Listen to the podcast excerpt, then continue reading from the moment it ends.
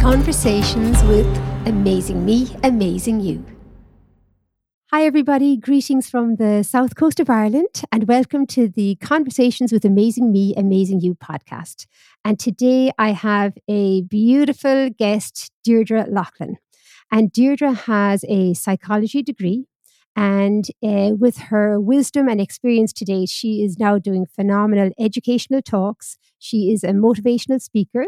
She is a podcaster with the incredible The Good Mind podcast, which I love. And she is a life coach. Welcome, Deirdre. Hi, Steph. How are you? Thanks very much for having me. Thank you so much for coming on, Deirdre. I'm really excited to have you on here. Yeah, I'm hugely looking forward to our chat now. Really looking forward to the last few weeks. Great, great. So, Deirdre, will we start with just, I suppose, if we could maybe start with asking you about your own journey to living more authentically and what prompted you to maybe start your psychology degree? Yeah, of course. Yeah.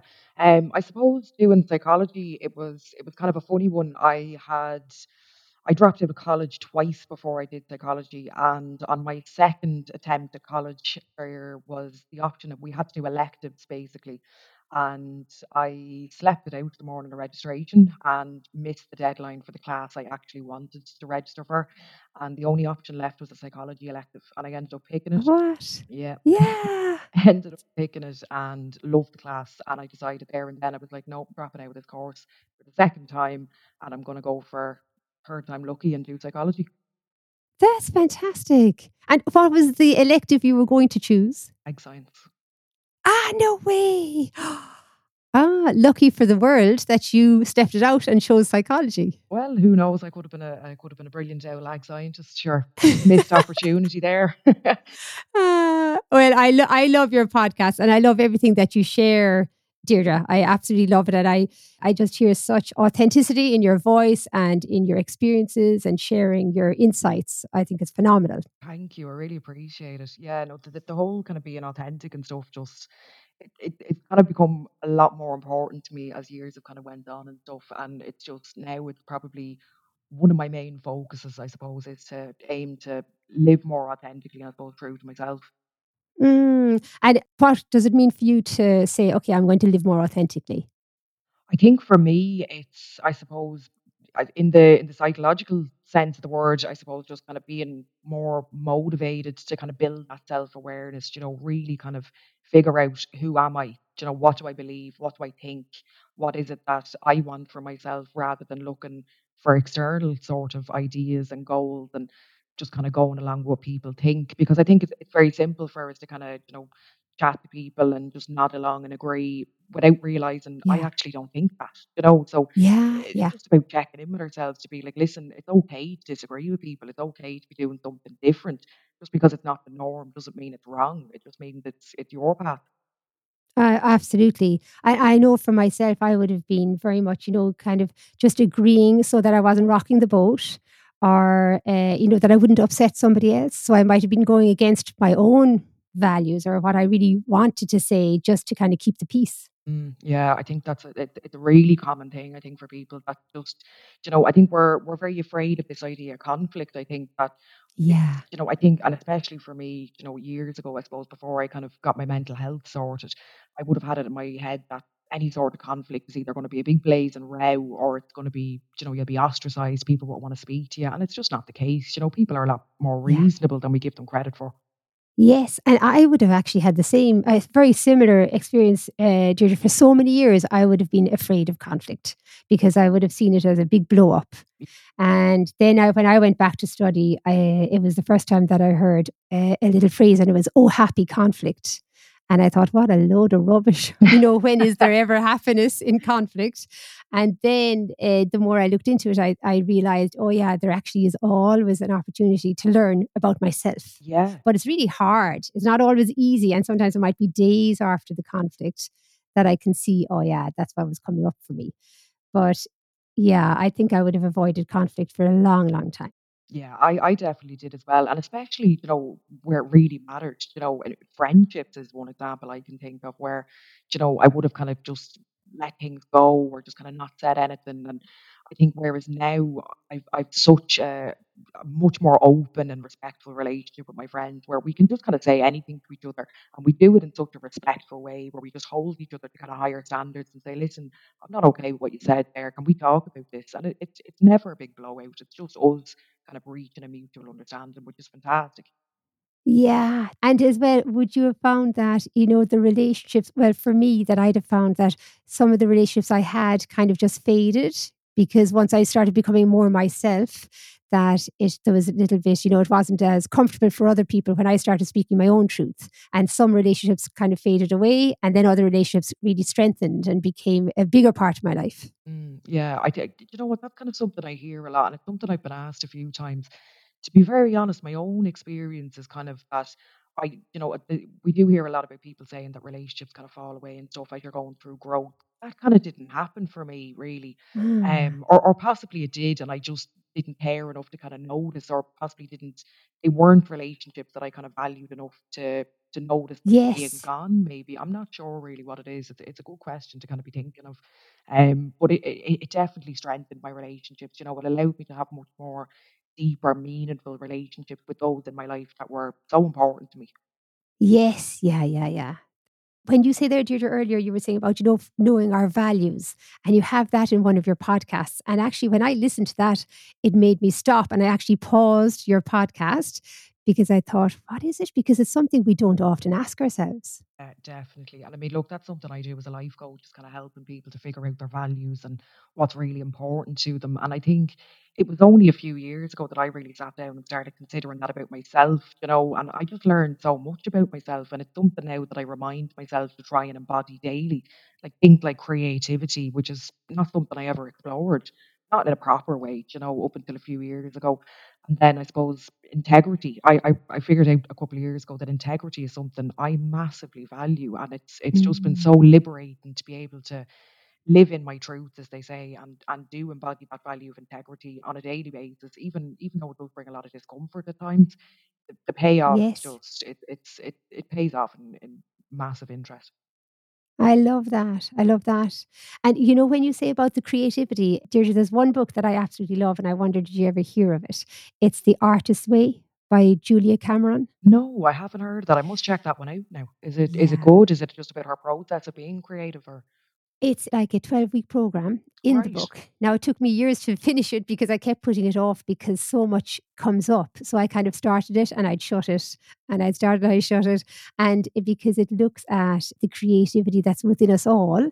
And I think for years I'd have thought that a creative person is somebody who plays the guitar or sings Mm, or you know that plays the piano you know something like that and uh, or an artist and then this book actually I suppose helped me totally uncover that, oh yeah, I am so creative and we're all so creative. And so it just uncovers and helps you discover or rediscover the creativity within yourself. So I Oh, love that book. that sounds like a fabulous book. Yeah, yeah, yeah. And the integrity, I love hearing that as well. That's a great value to have because that kind of, I think that would help you feel more centered in any conversation or in any relationship. Yeah, definitely. I think balance is extremely important to me. And again, that's only something I started figuring out a couple of years ago, you know, when I really started valuing myself and kind of, I suppose, putting being the main character in my own life, I suppose. But Yeah. it was it was just figuring out that I needed that balance and I was I was in need of that balance for so many years that when I started to really offer that to myself, it was like, this is what I've been missing the whole time. Yes. I love the way you put that, Deirdre, that it was when you were started offering it to yourself. Yeah, I think I think half the time we don't realize it is within our power to offer these things to ourselves. You know, we are the the creators of our own reality, I suppose. And I mean, for some of us, whether we're dealing with mental health issues or I suppose we're dealing with trauma and things, it might not feel like we can because our sense of safety is often compromised. And I suppose it's only when you get to that point of being able to feel safe and feel okay that you can really start to think, okay, I, I can kind of start taking taking a bit of control over this now. And that was really a big thing for me, you know, because I didn't have safety for a long time or that feeling of safety, I suppose. Yeah. And how do you go about creating that feeling of safety? Because that's a it is a huge thing. It, it, we do need the safety to start. Understanding it or exploring it, what would you say to somebody that hasn't the safety yet but wants to create the safety? Mm, definitely. I think it it's it massively depends on your situation. I think especially if you are dealing with situations of trauma or, you know, Mm, actual situations where you are not safe, it's it's yeah, it's it's so important to be able to, I suppose, get the support needed to find that safety, you know, get help and build up a support system around you. That was hugely important for me. And then I suppose yeah, once I was out of that situation, it was about finding safety through therapy. You know, um, people talk a lot about the the therapeutic relationship and how that can co-regulate your nervous system and you know offer you that that I suppose that visceral sense of safety and and that was huge for me just being able to get that physical sense of safety and I carry that forward in my life and it's it's something that I'm hugely grateful for. I love that. So, so that are you saying when you're with your therapist that you feel that you have that safety to share whatever is on your mind, whatever is coming up for you without feeling judged? Completely, yeah. I think people have an idea of therapy that it's, you know, it's very scary and it's very, I suppose, intimidating and stuff. It, it it's a tough process, you know. It is a tough process, but at the same time, you do feel so safe. You feel like, look, this person is not going to judge me for anything I say. This person is Yeah, not here to vilify me or or pull up my past mistakes. They're here to to help me move forward, and and that is what therapy is. And it's about finding safety and just being able to, I suppose say what happened without it being judged or misrepresented or you know just they're they're there supporting you they're there walking you through this this this journey i suppose if you want to call it that yeah. And in one of your podcasts as well, Deirdre, I heard you saying about um, you know, that it's finding the therapist that fits you. Mm, definitely, yeah. I mean, look, I went through, I think, two therapists. I'm going to say two and a half therapists because one of them was like a, a guidance counselor, which doesn't count.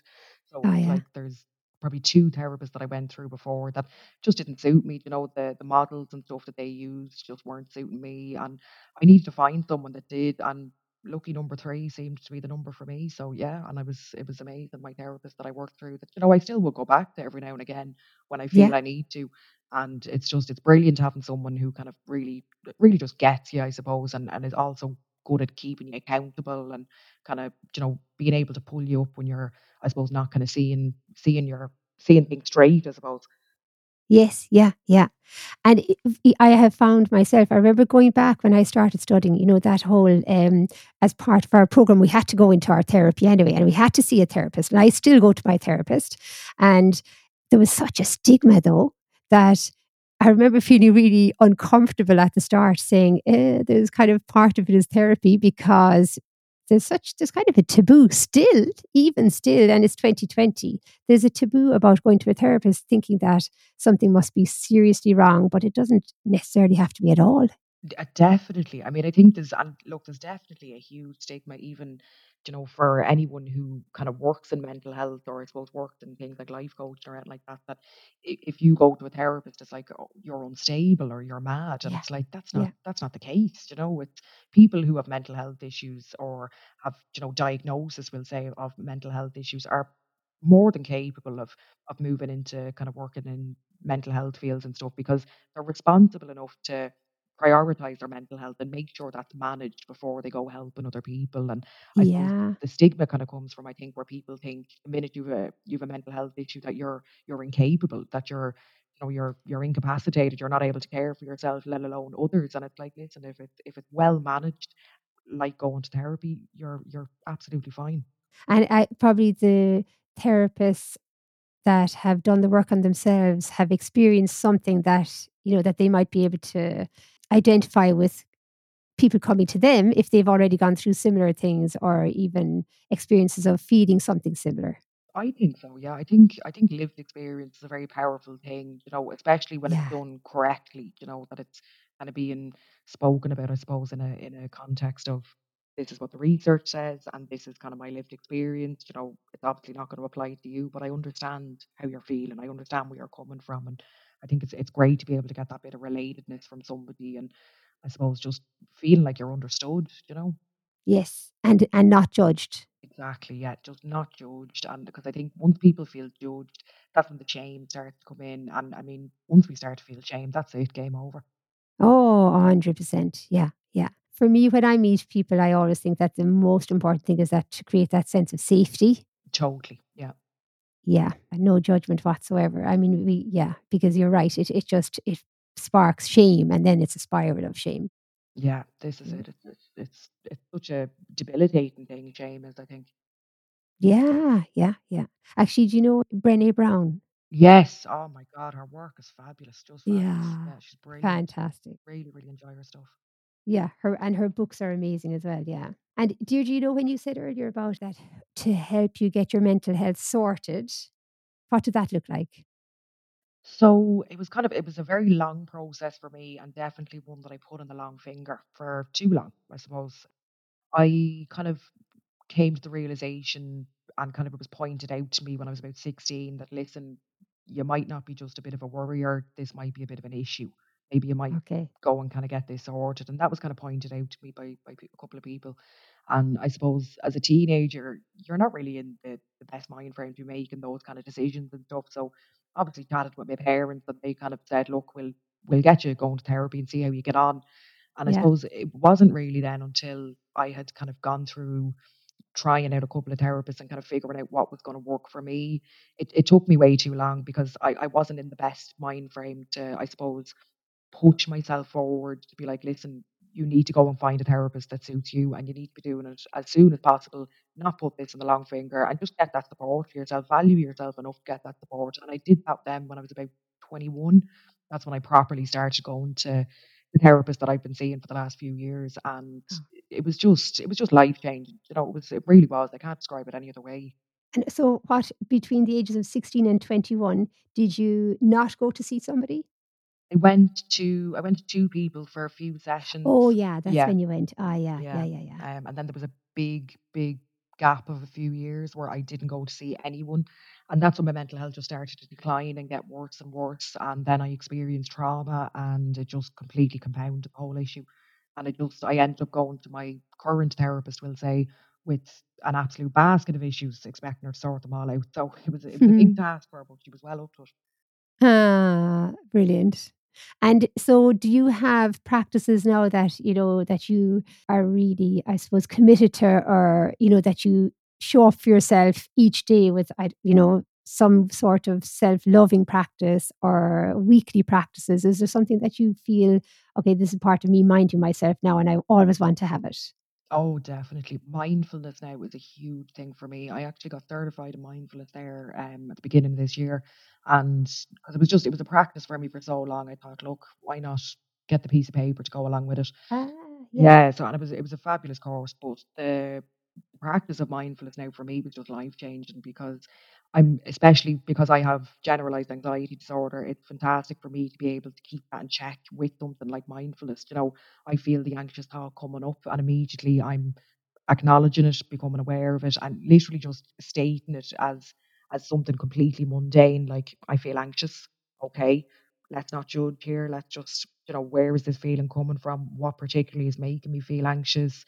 Is there anything, or am I just letting the anxiety run away? You know, that's okay. That's fine. That's kind of just how your brain works. Let's let's offer some compassion here. What can I do to offer myself a bit of safety? What can I do to calm this situation down for myself? And I do just do that, I suppose. I just offer myself that compassion through mindfulness, kind of keeping the anxiety in check on a daily basis. Journaling as well would be huge for me. Oh, yeah. I love the journaling as well. Mm, And yeah. what how what type of journaling do you do? Do you have, um, just let it let it flow, or do you use prompts, or what do you do? I kind of, to be honest, I kind of write myself prompts um, when I'm kind of feeling, you know, I suppose a bit creative, um, and I'll write myself a good few prompts, stick them in a notebook, and then I'll just pick some of them at the start of the week or whatever, and I'll kind of just stick with that theme, or possibly I'll, you know, I'll look up some prompts that I might like online. Um, I also do gratitude journaling every single night. That's that's a big thing for me. I make sure that I do gratitude journaling. Um, and I do a lot of emotional check-ins through journaling as well, just to you know, be able to rationalize that with my brain, to be able to see it and write, and this is how I feel, acknowledge it. What are we going to do about it? Yeah, yeah, they're fantastic practices. Mm, definitely. And what about meditation, or do you kind of think that's you're doing that anyway through your mindfulness. No, I I would I I do meditate, yeah, and I meditate now probably not every day. Um, it's probably something I would do a couple of times a week. Um, and as much as I can get it in, you know, it's it's so beneficial. And I would do different ones. Sometimes I do it in the morning. Sometimes I'll do a meditation at night time before I go to sleep. Or sometimes if I'm feeling particularly stressful or maybe a little bit overwhelmed or kind of lacking in a bit of confidence, I'll I'll pick a suitable meditation and I'll just kind of go with it. Yeah, yeah. So would you just do it yourself or would you listen or look up, you know, some YouTube or some podcast? Yeah, so I I actually use the Calm app. Um, I love the Calm app. I find it great. Um, and I do a lot of the, the meditations on that. Now, sometimes I mean, there's they might have they might not have what I'm looking for, will say, on a particular day, and I'll probably go to YouTube then and look up ones that I enjoy. But Tara Brach is definitely one that I I really really enjoy her meditation. She does a lot of them on um radical self compassion, and she brings in a lot of mindfulness stories and Buddhist stories, and I just really like her work. Mm, I never heard of her. Tara Brach. Tara Brach, yeah, she's a clinical psychologist and she she works in meditation and different things like that. She's I really enjoy her work now. I only came across it in the last couple of years, but just fantastic. Fabulous. Fabulous. And Deirdre, you know, when you say you do your educational talks, Yes. when I heard you speak about that in your podcast first, I thought that is like essential, but I hadn't heard of people doing it before. I'd have heard somebody going to get something, you know, sorted or fixed or without all the information and without the education around what's happening and understanding it. So I think it's incredible that you're doing that. Thank you. Yeah, it's it's you know? It just I suppose going through my own mental health issues and then I suppose uh, following on from that, getting a degree in psychology and just and then starting to kind of get experience in the mental health field after that. I suppose I just kind of really started to realize how lacking in appropriate mental health education we are in this country. And I think there's the whole saying if it's okay not to be okay, but it's like, what do people do if they're not? You know, people aren't in the know of where to go, who to ask, what questions to ask, and kind of different information. And I, th- I think knowledge is power, and I think we can offer people this information and let them make decisions for themselves. You know, offer people that sense of agency to say, listen, therapy is not something to be afraid of. Therapy is this, it's this, and we're fully capable of making that decision for yourself. It's, it's empowering people to show you can go and get supports, and, and this is what it looks like. Yeah. When I heard that on one of your podcasts, that you know that we we all say, "Oh, it's okay not to feel okay," or "It's okay not to be okay," but yet it just kind of stops like a cul-de-sac. You know, now I'm saying cul-de-sac myself, but you know, it just stops abruptly because it doesn't inform us or help educate us or help guide us to what to do when we're not feeling okay. Yeah, I mean, I think the sentiment is nice. I think the government had the the sentiment in the nice sentiment, I suppose, Yes. behind it, but I mean, they they did lack the the resources to follow it up. You know, it's like I, I see where they're coming from, but it's like unless you're going to back it up with giving people actual support, it's like probably best off not to say anything. Yes, yeah. I I love the language that you use actually, Deirdre. It's so um It's so compassionate and it is encouraging and it's I think you I just hear so much belief in you, you know, that when you're saying, you know, give people a sense of agency and empower them and offer it back to ourselves. Yeah, I mean your language is I love it. Thank you. Um, yeah, I'm very influenced by the work of Dr. Martin Seligman. He's kind of one of the founders of positive psychology, and I think one of his his um, previous work before he kind of started that was he had studied people who were kind of heavily depressed and had been for a long time. And one of the main things that he found was this element of learned helplessness, where people Mm. they're they're not actually helpless, they're not powerless, you know, but they feel like they are. They've been so, I suppose, indoctrinated by by feeling depressed and feeling down or feeling anxious, we'll say, for so long that they just feel like they're they're not able to do anything for themselves. And I just think it's very empowering to to remind people, you know, you can, you have, it's well within your power to go and get support. You deserve support, more importantly. So I just think that's it. I'm heavily influenced by that, and I, I I do think it's very important to remind ourselves. Yeah, absolutely. And when you say there, you know, the learned helplessness, is that referring to, you know, when we might be labeled or it might be minimized how we're feeling? So learned helplessness, basically, um, I, I, I think it was the 60s he done these experiments. Um, I don't know if people know this, but a lot of psychology experiments are done first on animals. Um, Ah, yeah, so I like, didn't know that. yeah, so sometimes they're they're a little bit, I'm sure, questionable for people to say, like, you know, was that very fair to animals and stuff? But I mean, look, it's unfortunately it is the way it is. But hmm for for this experiment, basically, they got um they got like boxes. They separated it into three compartments, and they basically, I think they shocked the dog tried to jump through to another compartment, they'd shock them.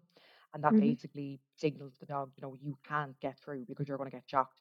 And they basically figured out then that learned helplessness is where people aren't actually going to get shocked when they go through, but they think they do. They, they think that's what's going to happen. So they're, they're constantly thinking that I can't do this because something bad is going to happen, you know. So then he mm. kind of countered that years later with coming up with this this idea of positive psychology, and he came up with the the concept of learned optimism, which was basically the opposite of learned helplessness, where it was like you could teach people to be optimistic, you could teach people to to look for the good, to think of the good, but in a practical and a rational way, where you're not disregarding what's dangerous or or what's you know you're not kind of going down that lane of toxic positivity. You're just being practically optimistic. So, say learned optimism, does that, is that saying, it's not saying ignore your feelings. Is it saying, you know, feed all your feelings, but also look for the positive Yeah, outcome that may happen? yeah, totally. So I mean, like in terms of optimism, we're all predisposed to be optimistic. I think to about 25% genetically.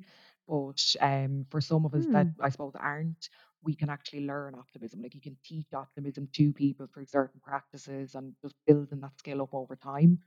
Um, but I suppose when you're kind of being optimistic, we'll say on a day where something is, you know, we'll say your car breaks down beside the road, you're not going to be thinking that something great is going to come out of this or this is, I don't know, I have to look to the positive. If your car is broken down, your tire is burst, you can sit you can sit there and be miserable about it. No one's expecting you to put a positive spin on it.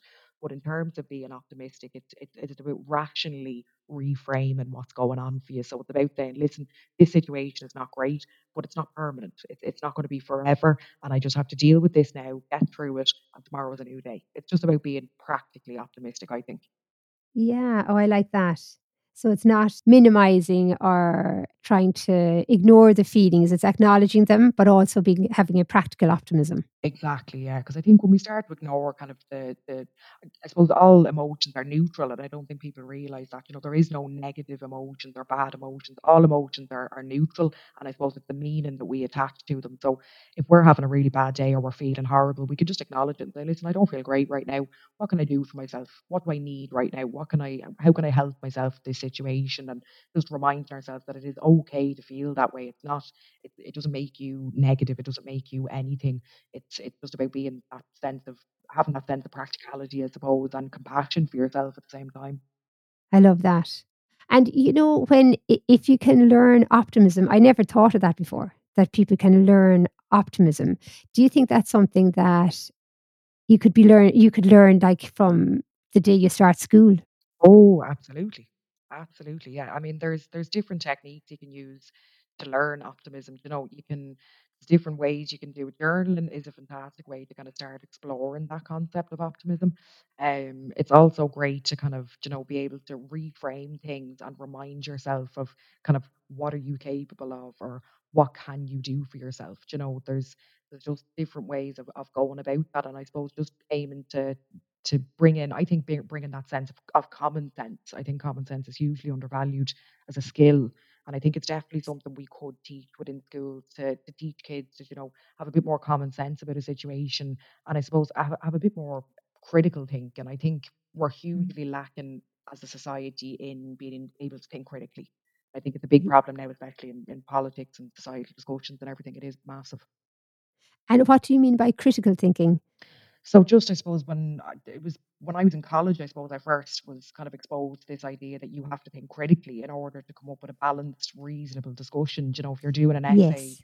there's no sense in just going and looking for the research and everything to back up the point you're trying to make. You have to go and look up points that refute everything you're trying to say and then come up with a balanced discussion. And I think that's what we're hugely lacking in at the minute. You know, people are kind of getting very um I suppose uh, Uh, because because there is a lot of emotion behind certain things at the minute. I think people are getting very kind of caught up in just seeing their side, and I suppose not being able to add a bit of perspective into the scenario and kind of see it from a few different angles in a in, in a in a practical way, I suppose, in, a- in a critical thinking approach.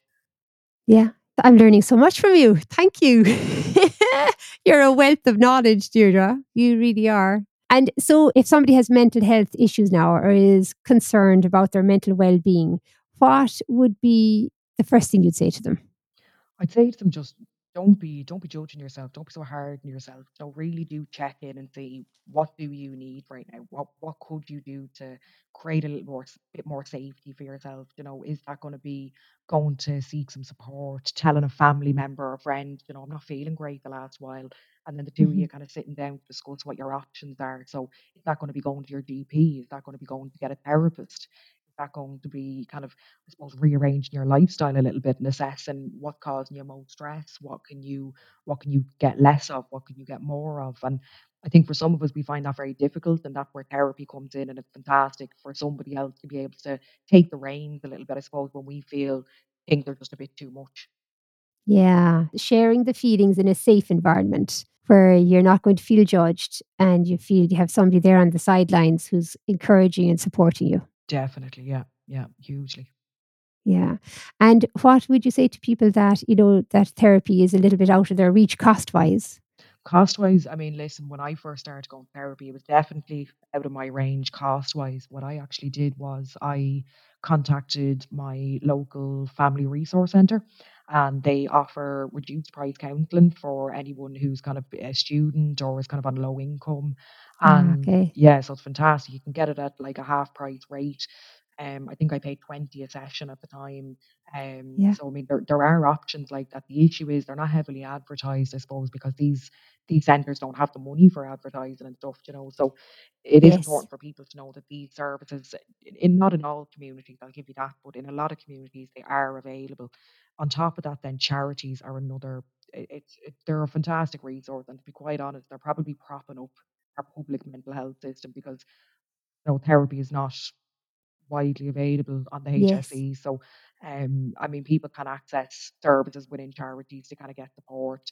Unfortunately, there are a lot of long waiting lists because they're just inundated and they don't get much funding whatsoever. Some of them don't get any funding. But I used to volunteer in a in a, in a suicide prevention charity, and we did offer. Um, there was you know qualified therapists and counsellors in the service. They had people in for therapy, and then volunteers like myself did things like positive interventions and journaling skills, mindfulness, stuff like that. Fabulous. And when you are in your motivational speaker mode, what do you speak about?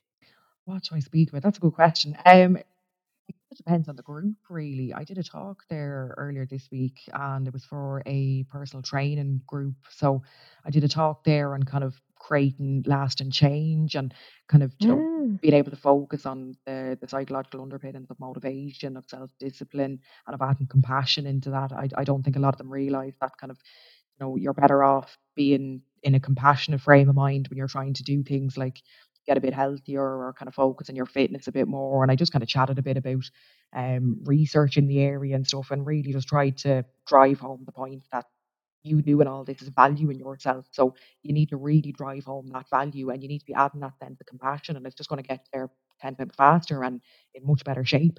compassion is huge, isn't it? Huge. Yeah, huge. I wouldn't have even been familiar with the word or the feeling of compassion for so long because I would have I would have judged myself and I would have kind of pushed myself, you know, to perform or to achieve. And yeah, compassion. There was it wasn't even yeah, it wasn't even at the table. And then the first time that I heard about it, you know, having compassion for ourselves, it sounded almost this probably sounds daft, but it sounded ridiculous. You know, how could I have, why would I bother having compassion for myself? You know, I'm just pushing myself. And as soon as I started practicing compassion, it was like all of a sudden, oh, gee, I, I now get it. You know, I could feel my relationship with myself softening and just becoming kinder with myself.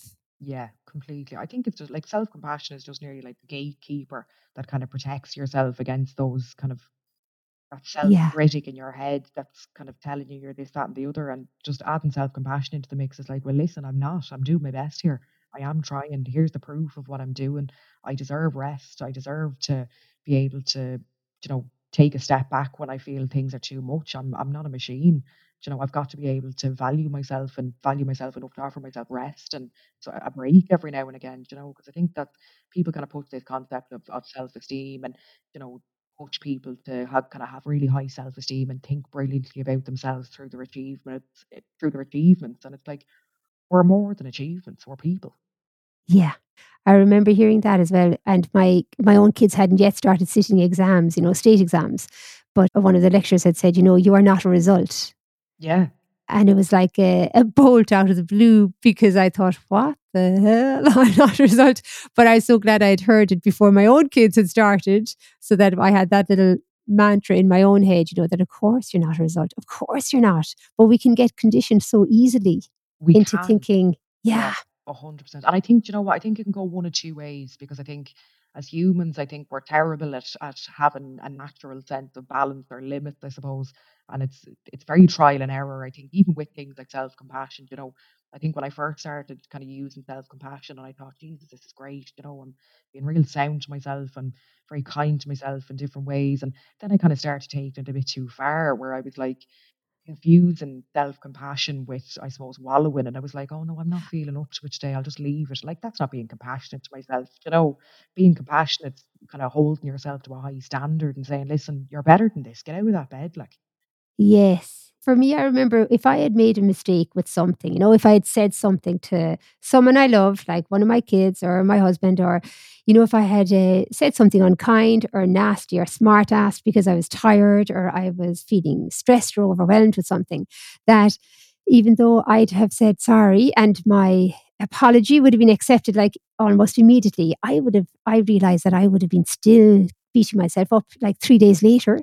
Yeah, definitely. Like that's oh, it's I think that's something loads of people do, myself included. You do, you just you really you just feel terrible, don't you? Like, because I don't know what that is with us. With us, we just we really, I suppose, feel that we have to kind of keep the peace and stuff. And if we don't keep the peace or we don't kind of be perfect in our relationships all the time, that we're terrible people. And it's not the truth. We're just human at the end of the day. You know, we're gonna get it wrong. Yeah. And when, and when now, when I say something like that, I would try not to be still thinking of it three days later. But I always think, okay, there's the the flag for me to check in. Oh, I probably haven't been minding myself. Yeah, exactly. It's like, listen, if you said it, forget about it. It's grand. They've forgotten about it. There's no need for us to be still thinking about it. You know, it's done, dusted, it's gone. Yeah, yeah. And I think what you said there, Deirdre, as well about perfectionism, I think that's, for me, that would have been a huge thing about being, you know, the perfect mom, you know, that, um, oh my God, I think that's so complex, but it, the, you know, being the perfect mom that I was able to meet everybody's needs, but I wasn't meeting my own needs. But there you go. And it's so it's like it's that whole thing if you can't pour from an empty cup, you know, and you have to put on your own mask first, an oxygen mask on a plane or whatever. It's you have to be able to care for yourself first. And and I suppose we're we're just so much able we're so much better able to show up authentically in our in our relationships and in our I suppose in our lives when we're kind of caring for ourselves first. Yeah, absolutely. And I love that that whole when you're if you're flying, you know, that you put on your own mask first, because sure you can't help someone else with their own mask unless you're first of all looking after yourself. Yeah. Yeah. And eh, do you what do you think about self-forgiveness? I, I think it's similar to the compassion, but I know for myself and my own experience, I would have I would have beaten myself up for a long, you know, long after an event or a, saying something unkind, and I would have find it found it harder to forgive myself. Mm, yeah, I think I love the concept of, I suppose, pushing ourselves to forgive ourselves and kind of, you know, thinking that, listen, you can beat yourself up from now until doomsday. It's not going to change the situation. The only thing it's going to do is going to make you have more stress, more guilt.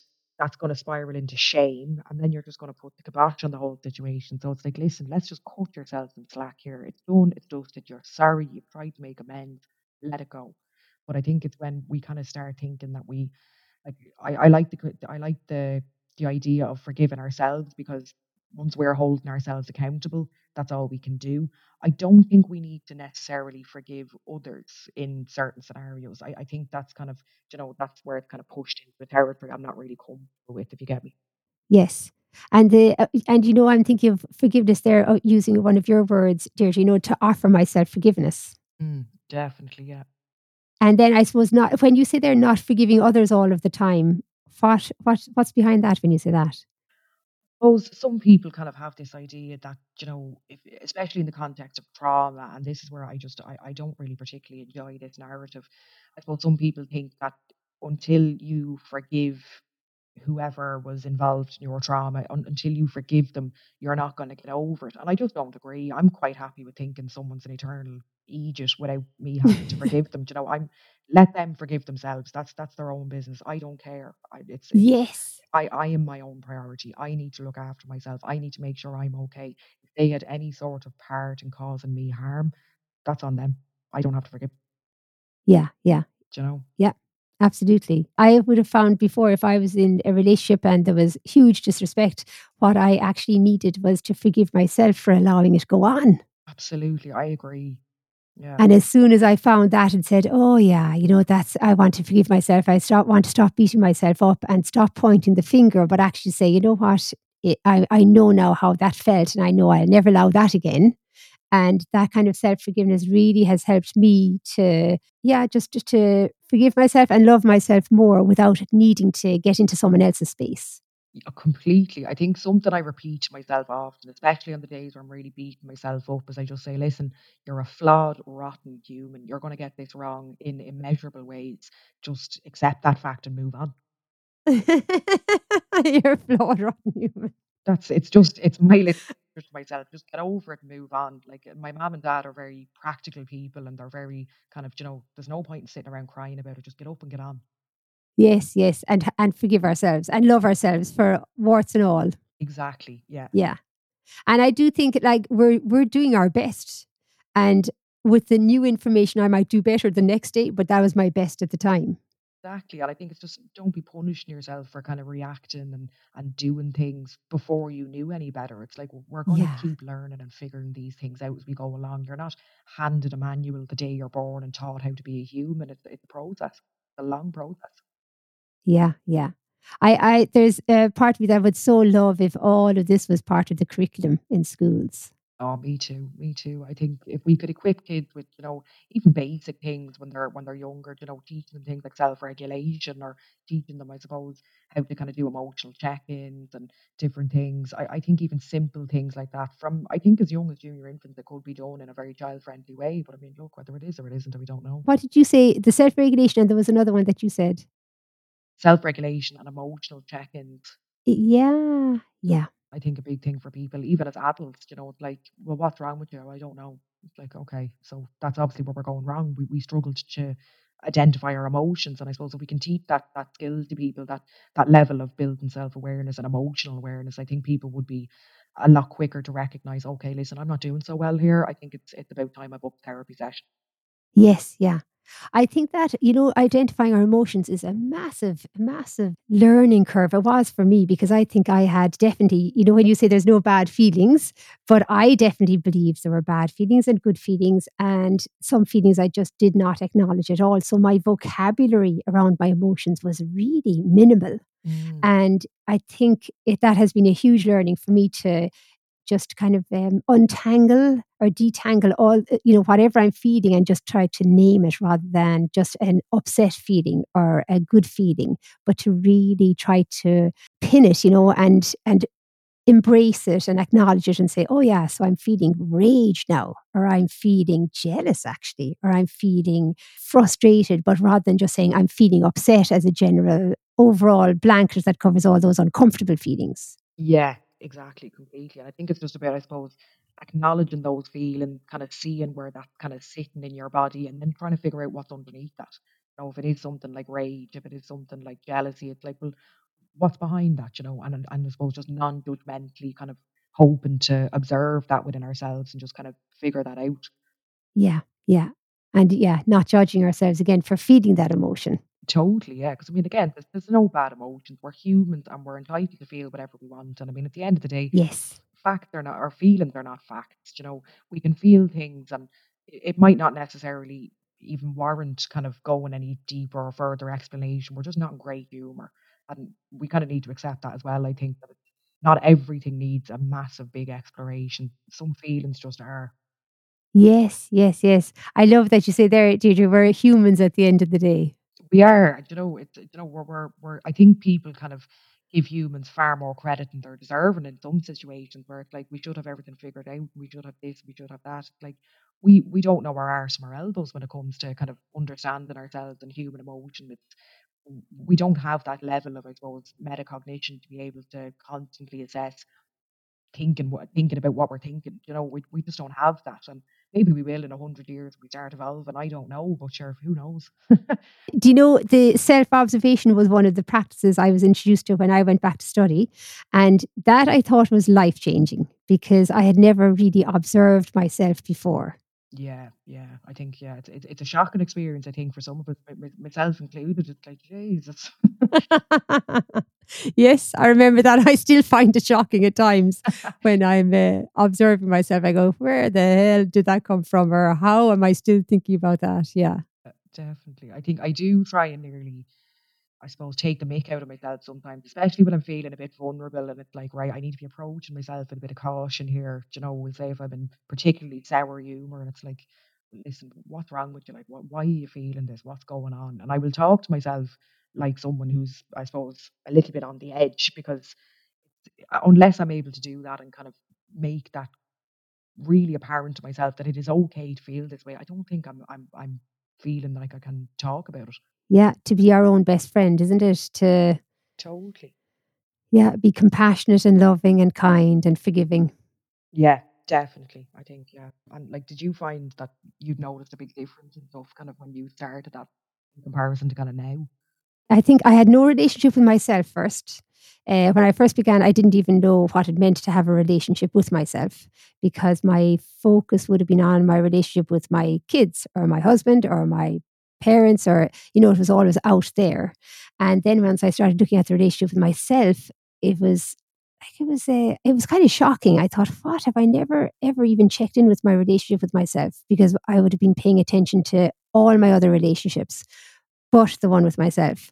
And then as soon as i started building a more trusting relationship with myself and a more forgiving and more compassionate there was a ripple effect in every other relationship yeah. Yeah. I think I, I, definitely know it's something similar, you know, just when you do start prioritizing yourself, I think it it just becomes your main focus or or the lens that you view everything through. It's like, listen, they, they does this person like me or does am I good at my job? It's like, do I even want to be here? Do you know, and you really do start assessing what do I want? Yes. I'd have found as well that because I was very harsh on myself and judging myself, that actually I was very harsh and judgmental of everyone else around me. Yes, yes, that was definitely me too. Yeah. On the QT, that, you know, just quietly judging. And then as, as soon as I started not being so judgmental with myself, I started being the same way with other people. Yeah, I think me too. And I think there's a saying that I love. Um, everyone dances to their own boom boom. And it's like let's let's just let people do things the way they want to do them. If they're not harming anyone, if they're being respectful, if they're if they're carrying on and living in a way that feels good to them, then what's the harm? Leave them at it. Yeah. I love that, Deirdre. Everyone dances to their own boom boom. Yeah, it's, it's just a saying I like. I, I seen it years ago, I think on a bumper sticker or one of them. Do you know, it's not a very profound one, but it's just but it is kind of, yeah, let us all dance to our own, yeah, yeah. rhythm and our own boom boom. Beautiful. Deirdre, thank you so much. I think I could talk to you all day, actually. yeah, I really enjoyed this conversation. It was fun. Yeah, you're you're a, a font of knowledge and your wisdom and your experience, and you're so passionate about it. Oh, I love it. It's, Absolutely love it. Yeah, I can hear that. Thank you so much. And I, I mean, I would say to all listeners to check in with the Good Mind podcast because Deirdre, your podcast is phenomenally Eh, educational and motivational and encouraging. And I think it's just beautiful. It really speaks from the heart, from your heart. Thank you. I really appreciate it. And before we wrap up, Deirdre, is there any single, say, book or podcast, as well as your own The Good Mind podcast? Is there a book or something that you would have found helpful in your own, you know, processing what was coming up for you in your own relationship with yourself? I think books wise, um, I think definitely Martin Seligman's book, um, Flourishing, uh, is a fantastic book. Um, Daniel Kahneman, Thinking Fast and Slow. It's it's not particularly, you know, it's not going to go into the, the ins and outs of feelings, and it's not very touchy feely, but it talks about critical thinking, and it definitely it, it changed my life. It's I, I look at Mm, everything hoping to find a bit more balance, okay, and that's thinking fast and slow. thinking fast and slow. yeah. Brilliant. Thank you so much, Deirdre. Thank you so much for coming on the podcast. I really appreciate it. Bye. See you. Bye.